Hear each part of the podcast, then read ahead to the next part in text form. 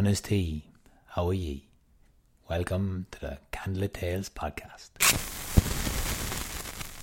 Well, I'm Aaron Hegarty and I'm sitting down here with my sister. I'm Sorcha Hegarty, and we're the founders of Candlelit Tales. We tell old Irish stories, set the music, and we chat about them afterwards. That's our style doing this podcast, and we're always open to hearing about how to do it better. There's lots of stories to tell and loads of ways to tell them, so get in touch. We perform live shows in and around Ireland, and there's loads of details up online, candletales.ie. We started as a donation based thing, so we always ask people if they think they want to support us or if they can support us to go to patreon.com forward slash candletales and give what you think this might deserve. Now, Sorcha, let's tell a story.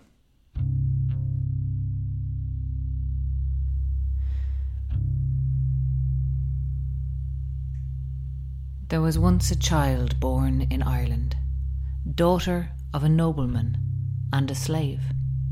She was born on the first day of February. And at the moment of her birth, the sun was just cresting the horizon, and a sunbeam flew from the forehead of the child to the rising sun. And it was so bright that the neighbours around that place thought that the house was on fire, came to check on the mother, only to find her safe and well and happy with this beautiful baby girl in her arms. Now, because her father was a devout man, devoted to the goddess of Leinster, Brigid, he named his daughter Bridget. And she grew up hearing stories of this goddess who had been born on the same day as her, at the same moment, in fact, as the sun rose over the horizon on the 1st of February, on Imbolg, the day sacred to that goddess. And Bridget's father was convinced that she would be a great priestess to the goddess Bridget, that she would go to Bridget's sacred grove and tend her sacred flame, that this would be what her life was all about devotion this wonderful goddess. But his daughter had a mind and a plan of her own. When she was young, she heard a man preaching of a new religion, a new faith. This was St. Patrick, and he told her all about a new God that believed in compassion and forgiveness, a God that was love itself and young Bridget decided that this was the god she wanted to follow, not the pagan goddess of her father's faith. Now, she was remarkable from a young age for a number of reasons. Principal of them was her generosity. And not just her generosity, but the consequences of it. You see, a beggar woman came around one day when Bridget was milking the cows, and she gave the beggar woman the milk. But when her father then shouted at her for giving away everything, she went back and milked the cows again, and they gave a second milking. And a third. In fact, they gave three times the milk they had the first time. And this happened again and again. She would give away the very clothes off her back, but somehow, every time she gave things away, she would get back abundance for it. When she gave meat to a starving stray dog, it was more meat that she was able to draw out of the cooking pot for the dinner. But when she gave away her father's dagger to a beggar, he decided that he'd had about enough of his daughter's generosity. Now, Bridget's mother was supportive of her desire to be a part of the new church and the new faith in Ireland, and so she invited a bishop of this new religion to visit the house to sit with Bridget and talk to her about what role she might have. Now, that man came into the house of this pagan nobleman, let in by a slave woman, and he had to break it to her that there wasn't really a role for women in this church. It was really a male religion. It was all about priests and bishops and men. And at that moment, as he was carefully breaking the news to this poor woman, her daughter came rushing in fresh from the fields and as beautiful as the sunlight itself. And she hung her cloak up and went to greet the bishop. Now he was all ready to tell her what he'd told his mother that there was no place for her in this new faith. But he looked behind her and he went a little bit green around the gills. And then he shook her hand and said they'd be very, very happy to have her, very happy indeed. For you see, when she walked into the room, Bridget had hung her cloak up. But in her excitement, she'd not noticed. She was hanging it up, not on a hook, but on a sunbeam. Now, strong willed as she was, and determined as she was to take holy orders and join the church, Bridget's father was just as determined to see her married, and married well. And he made arrangements. He arranged to have her married to a young nobleman. Now, the night before the wedding, Bridget took the young man aside and said to him that she had no intention of marrying him and no desire to marry him and if he was a sensible young man, he'd go away and say no more about it. In fact, she told him that if he went away at that very moment, he would meet the woman of his dreams in the woods, and every word he said would seem like the deepest, most profound wisdom to her ears, and her father would agree with her on every point. And so the young man did exactly that. Left Bridget went into the woods and found the woman of his dreams. And so the two of them were quite happy. Bridget's father was less happy, and he tried again to have her married off. And he managed to find a man who was willing to marry an unwilling bride, because Bridget, you see, was extremely beautiful. And on the eve of that wedding, she prayed. She prayed to God to take her beauty away and when her bridegroom came to the altar and lifted the veil from her face, he saw not the young beauty he'd been promised, but a hag, an absolutely hideous creature. And he recoiled from her in disgust, backed out of the marriage there and then, and Bridget's father was now forced to let her do what she wanted to do take holy orders and become a nun. But the funny thing was, on the day that she took holy orders, her beauty was restored. Her beauty came back and came back threefold, and she was more radiant than she had ever been. Now, Bridget gathered a number of followers and decided that she wanted to build a church. But the problem was, she had no land. She had no possessions at all, in fact, the church of that time being a church of poverty. So she went to the King of Leinster.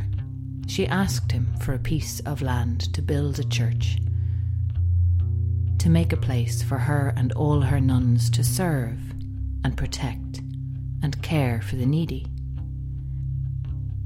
Now, the King of Leinster did not want to divide up his land, and so Bridget asked him for only as much land as the cloak on her back would cover.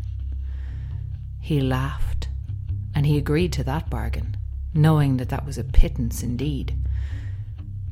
Much to his surprise, when Bridget took her cloak off and spread it on the ground, her cloak grew and grew and grew until the folds of her cloak covered every hill and valley, covered the whole of the province of Leinster. But being the generous soul that she was, Bridget gifted the province of Leinster back to the king, all except for a plot of land that was big enough for her to set up a convent. And she called it the Church of the Oak, Kildare, and that name has remained. The town of Kildare holds it still to this day. Now, Bridget was generous and she rewarded generosity in others, but she couldn't abide meanness. One day a woman came to her and gave her a basket of apples, and Bridget saw some poor people down the road and handed the apples to them almost immediately. The woman was furious. She saw this as her gift being disrespected, and she gave out to Bridget. Bridget said nothing, but ever after that, that woman's orchard was barren. Another time, another woman gave her apples, and saw her give them away immediately to those in greater need than herself. that woman ran out to Bridget with another basket of apples, and Bridget smiled at her and blessed her. And ever after that, the tree from which she'd taken the apples to give to Bridget was more abundant than any tree in Ireland. The king at that time had a tame fox. He was delighted with his tame fox. It was the sweetest little creature, used to come up to him for pets and scratches behind the ear. However, one day the king's tame fox got out, and a woodsman, not knowing that it was the king's fox, killed it with an axe, thinking it was, well, a predator, after the hens. The king was absolutely furious, and he sentenced the woodsman to death for killing his fox. Bridget heard of this and went to visit the king to intercede to beg forgiveness and leniency for the poor woodsman who hadn't known, after all, that he was killing a pet. On her way, a fox came running out of the woods, came straight to Bridget, and behaved as tame as if it had been raised by hand. Bridget brought it to the king and offered it to him in exchange for the life of the poor woodsman, who had not known what he was doing. She saved his life, and the king had a new pet fox. One day on her travels, she saw a man carrying a sack of salt on his back. She asked him for a pinch of it to season her porridge. But he was not a generous man, and so he tried to get out of it. He told her it wasn't salt he had in his bag at all, it was stones. And Bridget said, Is that so? Well, stones be it. And with that, the salt in the man's sack all turned to heavy rocks, and he was crushed beneath its weight. On one of her visits to a king's court, Bridget came at a time when the king was away. His sons welcomed her in, but they apologised. You see, all of the harpers were gone, so they couldn't give her a feast worthy of her, for there'd be no entertainment. Bridget pointed out that there were harps hanging there on the walls, but the king's sons said that they couldn't play. They had no idea how to play. She told them to take the harps down anyway. And then she touched each one of them lightly on the back of their hands. And when they touched their hands to the strings of the harp, they called forth music more beautiful than any of them had heard. And after that time, those three king's sons became master harpers, every one of them. Women would often come to Bridget for protection, for help, and for guidance. One day, a young noblewoman came to her. She was in an awful state. You see, she had been given a ring to keep for a man. This man wanted to marry her, she knew that, but she wanted nothing to do with him. Now, he'd given her this ring, and he'd asked her to keep it for him for a year, and said he'd come back at the end of the year to get it back off her. That was fine. She put the ring away very, very carefully. But when he came back a year later, the ring was nowhere to be found, and she suspected that he had stolen it. Now, Bridget knew that he had stolen it. And not only that, he'd stolen it and then he'd thrown it off a cliff and into the ocean. But she told the young woman not to worry. She welcomed her in, and she said she'd invite the young man to dinner that evening and they'd all talk about it, and they'd all sort it out. Bridget went fishing. She went down to the cliff where the young man had been seen throwing the ring into the waves, and she cast a line out, and she called, and a fish tugged on the line. When it came time for dinner, and the guests were all seated around, the young man smug and happy because he thought he had this girl right where he wanted her. She owed him a debt, and he meant to collect by having her marry him. Bridget cut open the fish, and there in its belly was the stolen ring. At one time, one of Bridget's young nuns came to her, and she too was in an awful state. You see, she'd sinned through lust, and she was now pregnant and so that was going to be the end of her career as a nun. But Bridget received her with compassion, absolved her of her sin, and put her hand on that young nun's belly and prayed. And without pain or blood or delivery, the pregnancy was ended and the young nun's chastity restored, and she was able to continue in her good work. Bridget had a healing well near the grove where she kept her flame alight.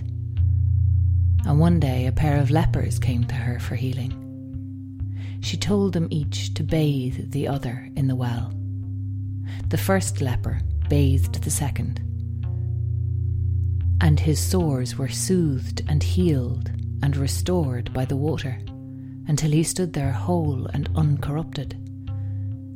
But then it was his turn to bathe the first. He was now so disgusted by the sight of the sores on the other man's flesh that he refused. Bridget came down with a fiery anger on the two of them when she saw what was happening here. She laid her cloak on the first leper, and as soon as it touched him, all his sores were healed and he was restored to full health. The other man left. But not too long after that, he had the terrible misfortune to contract leprosy all over again. Now, Bridget's father was a staunch old pagan, and although his daughter had excelled so in the church of the new God, he wanted nothing to do with it. But her mother called on Bridget one day to tell her that her father was dying, and Bridget, forgiving all, went to visit him. She sat by the bedside of the dying man and she picked up rushes from the floor and spoke to him of her faith and what it meant to her. And as she spoke, her fingers moved and wove together a cross of rushes. And it is said that when he saw that cross and heard her words, he was inspired by the faith that she had and the beauty and the meaning that it brought to her life, and on the spot he converted to Christianity and that cross is still woven by those who hold Bridget dear.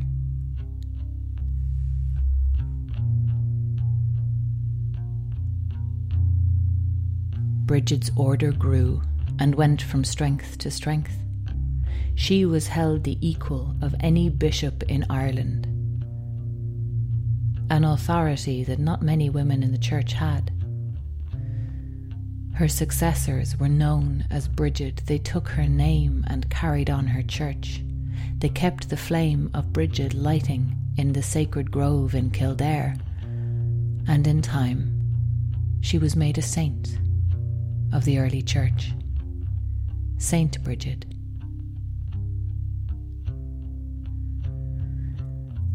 And so she was remembered in Ireland and every year celebrated on the day of her birth the day of Imbolg, the 1st of February. The day that had been the goddess's and now belonged to the saint.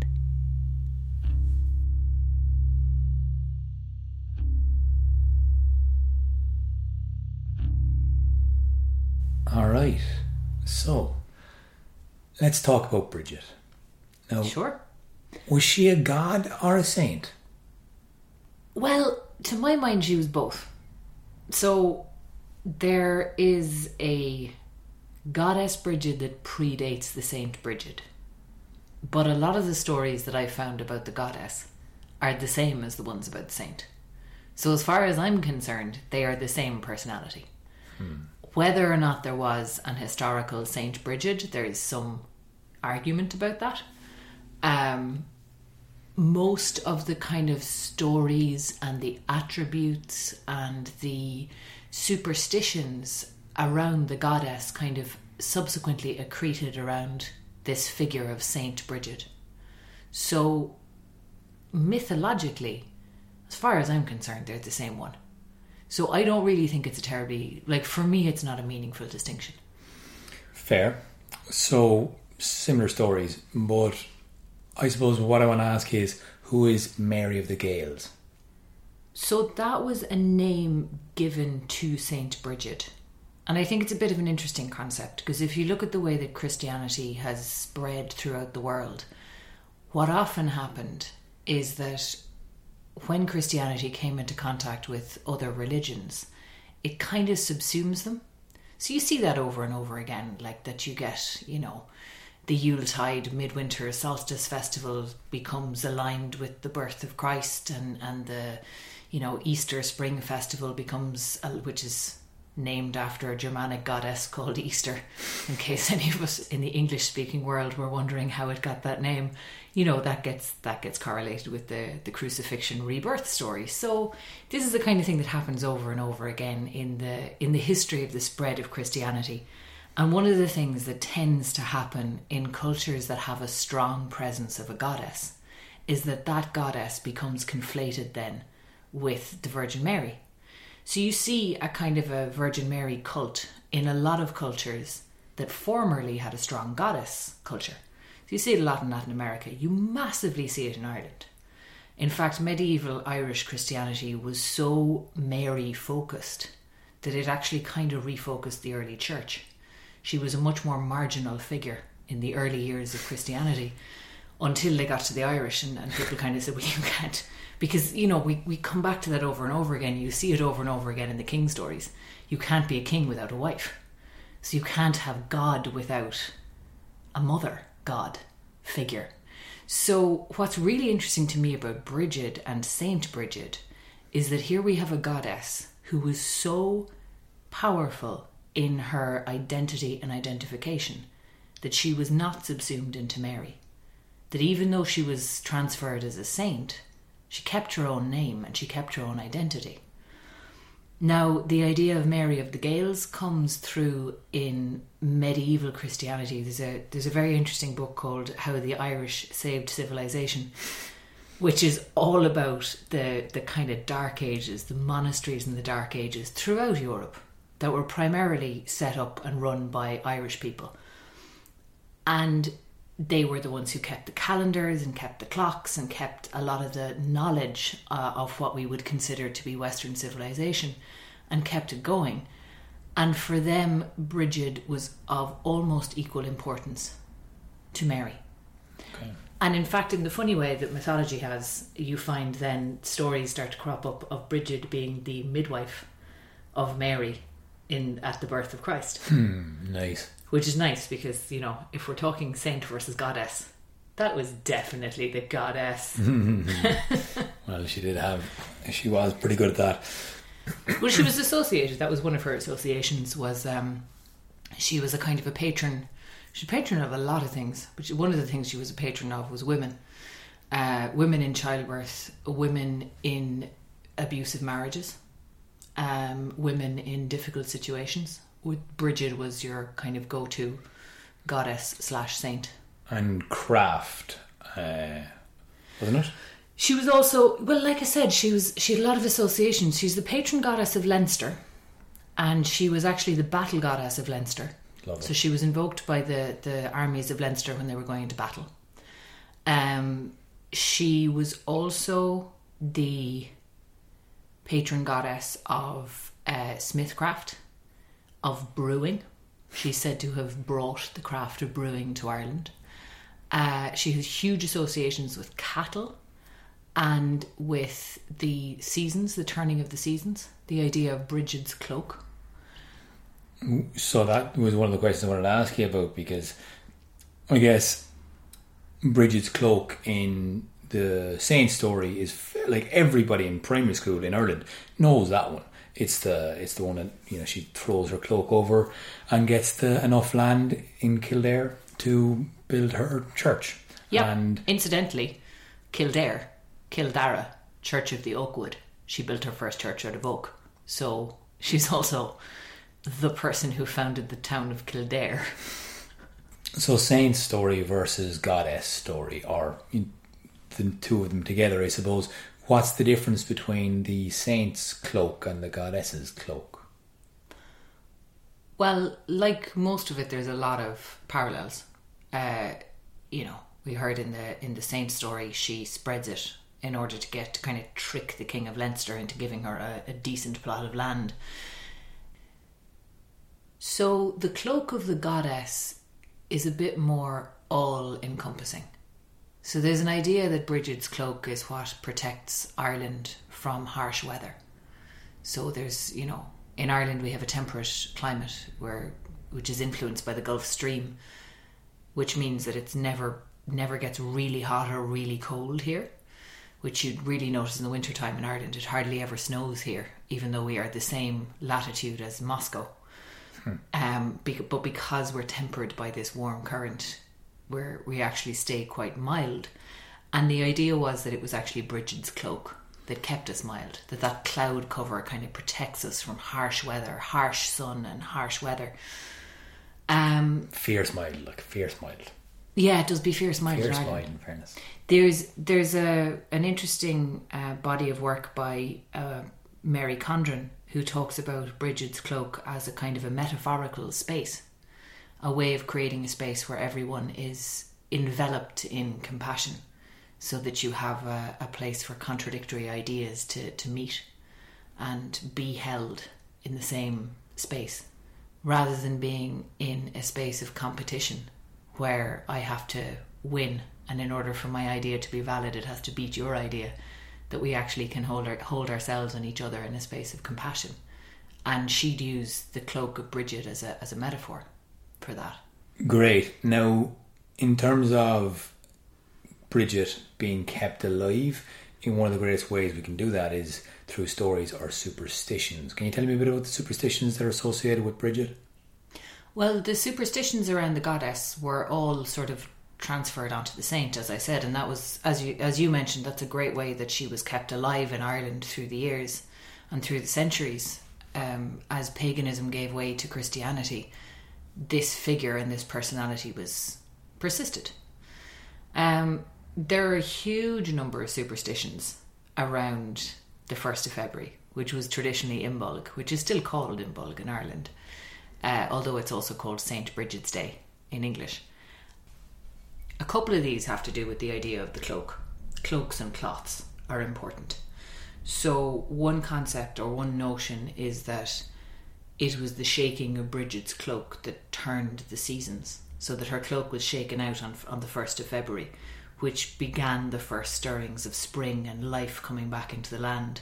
And of course, she's a kind of a spring goddess in a way because of that whole thing of the flowers growing up in her footsteps.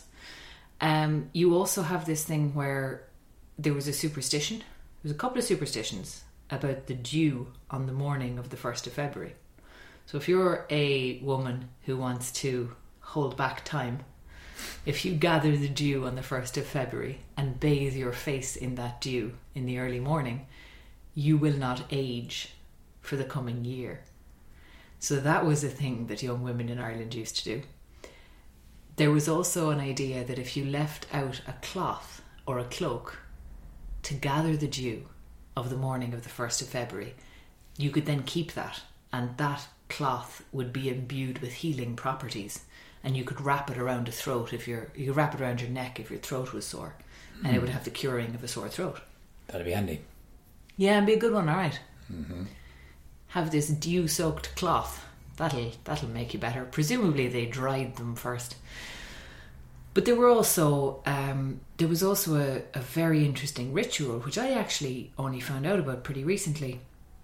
We'd know in Ireland or I suppose a lot of people would still know of the idea of the Ran Boys or the Wren Boys, which was a kind of a parade that used to happen on the day after Christmas, St. Stephen's Day, or Boxing Day as it's known in some places, where boys from the local area would kill a wren. There was a whole lot of superstition about the wren being an evil bird, and I don't really know where it comes from. But they'd dress all in motley and they'd go door to door collecting money which is a superstition, which is a tradition that was kind of still alive in our dad's time anyway, in the countryside. I don't know if it still is anywhere in Ireland actually. But what I didn't know was that there's a parallel ritual for young women, which takes place on the 1st of February. And that is the Brídeogs, which means the young Bridgets, where all of the local girls, all of the young unmarried girls, because Bridget was associated with the protection of unmarried girls, they'd all dress in white and they'd go door to door carrying a kind of an effigy of, of St. Bridget. And again, collecting money and drinks and favours and attention from all the people in the local area. Great. Now, one of the biggest memories I have from school was the St. Bridget's cross, and we make it out of reeds. I, I made loads of them, and they're still made today. What's the cross about? The cross, I think, is one of the more interesting bits of superstition and bits of tradition because it really points to, or it really supports my theory that the saint and the goddess are one and the same. Now, it's a fairly easy technique to make a Bridget's cross. The, the tradition was that you gather rushes from the riverbank, which is kind of one of the first things that starts to go green again in the spring in Ireland, and bring it indoors and weave a cross. You can find fairly easy instructions for how to do this. It's not a complicated thing at all. And that cross would then be brought in to the house and was said to protect the household from fire for the coming year. Now, the interesting thing about this is that it's a cross with the four limbs of an equal length, which actually makes it a solar cross. Now, the reason I say this kind of supports my theory that the goddess and the saint are the one person, and I'm not the only person with that theory, is that it's a very easy technique and it would be very, very easy to make one of the arms longer than the other three, thereby making it a Christian cross. but that's not what you do. It's a four armed cross. The, the solar cross is huge in Irish Christianity and in Irish paganism as a symbol because it's, um, it's thought to represent the four quarters of the year. And of course, all of the Irish main festivals are at these four quarters of the year. You have the 1st of February, Imbolc, you have Bealtaine, you have Lunasa, and you have Samhain, and they're all in between. They're at the midpoint between the solstice and the equinox. So the solstice being the shortest day and the shortest night, and the equinox being the time in spring and in autumn where the, the day and the night are equal. All of the Irish festivals happen at the midpoint in between those. So we have a we have a quartered year in Ireland and that cross is symbolic of, of the year and time. And that's the kind of a thing that comes up a lot in other stories and other myths that we'll touch on at various different times. So, is it fair to say that Bridget has been kept alive essentially by the Christian belief system, whether she's a goddess or a saint? Her stories have been kept alive and passed down predominantly by Christian beliefs. Absolutely. So Absolutely. In fact, the sacred flame of Bridget uh, was kept light- lighting for many, many years by Christians. And it was actually extinguished in, I think, the 16th century uh, as a pagan relic. But it was reignited by the Brigidine Order. There is a Brigidine Order of nuns still Br- in Ireland. Brigidine. As in, as in the Bridget Order. Yeah, it's just a funny word, though. sure. Brigidine. I'm one of the Brigidines. Sorry, it's pretty they, funny. They should go a brie joke, should they? Um, Maybe. If you're a Brigadina, apologies for offending your name. It's very classy. The point being. Sorry, digression. Carry on, Sarah. It was the order of nuns who relit St. Bridget's flame in Kildare. Fair play. And it's nuns. actually still lighting in the square in Kildare now. Class. Fair play to the nuns. God well, bless like them. in, in terms of keeping the, you know, we talk about keeping the flame alive and passing the torch and all those kinds of metaphors. This is very much a situation where the Christians passed the torch and mm. literally kept the flame of Bridget alive for centuries. Yeah. And you know, if you think about other goddesses in Irish myth, you know, goddesses, even figures like the Morrigan and uh, Badb and Macha and Danu even the ones like um, Banba Fódla and Ériu, the, the three goddesses who gave Ireland its name, we know very little about them. Yeah. They were very much uh, erased and forgotten. But Bridget is the one that we know the most about. And that is absolutely because of her status as a Christian figure. It's imper- impressive that she was such high stand that she had such a high status she couldn't be wiped out, and she was therefore immortalized in the Christian belief system. So, whether you're a devout pagan or a good Christian, you can both accept that the stories about Bridget have kept her messages alive. Not not to do with, with literally the faith of, of either, but the deeper meaning beyond it. Is that fair to say? Sure, I think so. I think so too. I mean, I think she's a she's a worthy character to be to remember. I think she has a wonderful mixture of uh, compassion and strength. Like she's both enormously compassionate and absolutely takes no shit. Now, the last question I have for you is based on one of your latter ended stories there. The story of the first abortion in Ireland. That has not been kept alive by nuns. That has not been passed down. That is not something that the kids have been learning about in primary school.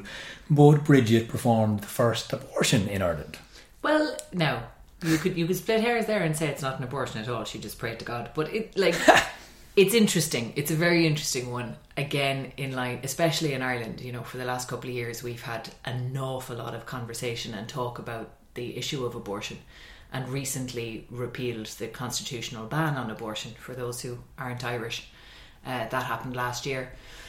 And one of the stories about St. Bridget, which was actually made into a wonderful video called Bridget's Cross, which played on the double meaning of Bridget is cross and Bridget's cross, was is this story that Bridget actually performs an abortion on one of her young nuns. And I think it's a really interesting one because a lot of the conversations we had about, you know, when a woman can terminate a pregnancy have to do with, oh, we have to have exceptions in case of rape, we have to have exceptions in case of fatal fetal abnormalities.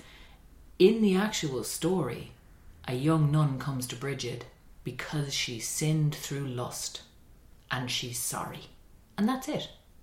There's no, oh, well, you made your bed, you have to lie in it. Bridget essentially absolves her of the sin of losing her chastity. And the um, the fetus is removed. Now, the wording of it is that it happens without pain or delivery, so technically it's not a miscarriage or an abortion. So you could split a few hairs there, but she is one of the very few actually canonized Catholic saints that has a story of her performing an abortion. Which just kind of shows, I mean, I think that's a really interesting one in the way that theology changes over the years. You know, we tend to think of religious views as being very certain and very set in stone, but they're not. Like any other belief system, like any other culture, these are an evolving set of rules and they change. And they weren't always what they are now, and they won't be what they are now in the future. Very well put. Well, thank you very much for that, for keeping the fire of Bridget alight. And on that note, keep her lit. This podcast was produced and edited by Oisin Ryan. The story was by Sorcha Hegarty. Music by Oisin Ryan. Now, if you want to support us, you can do so by visiting patreon.com forward slash candlelit tales and seeing if you would like to support us with the price of a pint or a cup of coffee, whatever you think it's worth for spreading these stories. We're mad about mythology and we like to spread it far and wide. So if you want to find out more about us, visit our website, candlelittales.ie. You'll find info about our upcoming live shows there as well. You can find us on social media at Candlelit Tales and you can send us your questions and your reviews or your stories of choice that you'd like to hear. Info at candlelittales.ie. Use hashtag Candlelit Tales podcasts when sharing this if you want to share it. Thank you very much. You.